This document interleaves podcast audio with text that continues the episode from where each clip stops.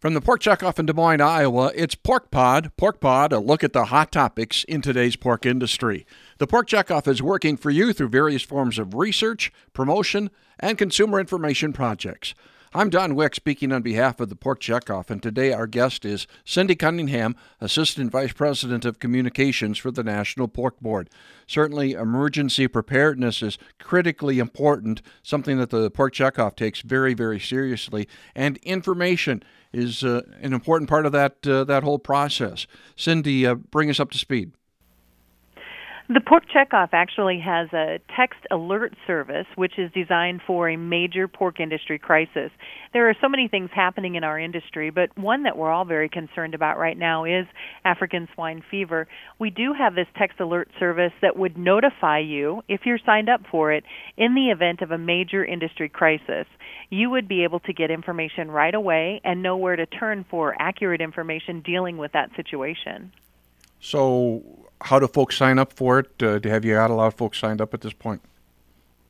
To sign up for the pork industry text alert service, all you need to do is text pork crisis, and that's all one word, pork crisis, to 97296. Again, the number that you would text pork crisis to is 97296, and it'll ask you to opt in and, and walk you through through through several steps it's really the same type service that you have for the schools in the area or for others who may have an alert service through a text system.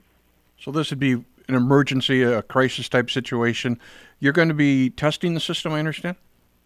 We plan to test the Pork Checkoff text alert system this week.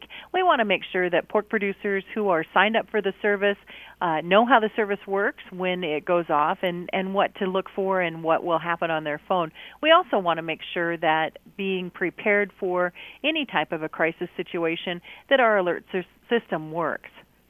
We've had this system in place for about three years now, and we have a number of producers who are already signed up for this alert service. We just want to make sure that all pork producers know that the service is out there free of charge, uh, but with charges that may apply through their phone company. But it's a great way to get the latest information should there be a crisis in the pork industry. And we have committed that we will not use this system for any kind of promotion or anything other than a major crisis in the pork industry. Do you have more details online, Cindy? This is just another tool that producers have in place to help the industry respond should we face a major crisis in our pork industry. Our producers know that being prepared is the best way to deal with that crisis situation, and this is just one more tool to help them in that preparation. If you need more information about the pork industry text alert system, just look at pork.org and the information is all there. Again, just text pork crisis to the number 97296. Cindy Cunningham of the National Pork Board, thank you for listening to this edition of Pork Pod. For more information on this topic or the Pork Checkoff itself, please visit pork.org.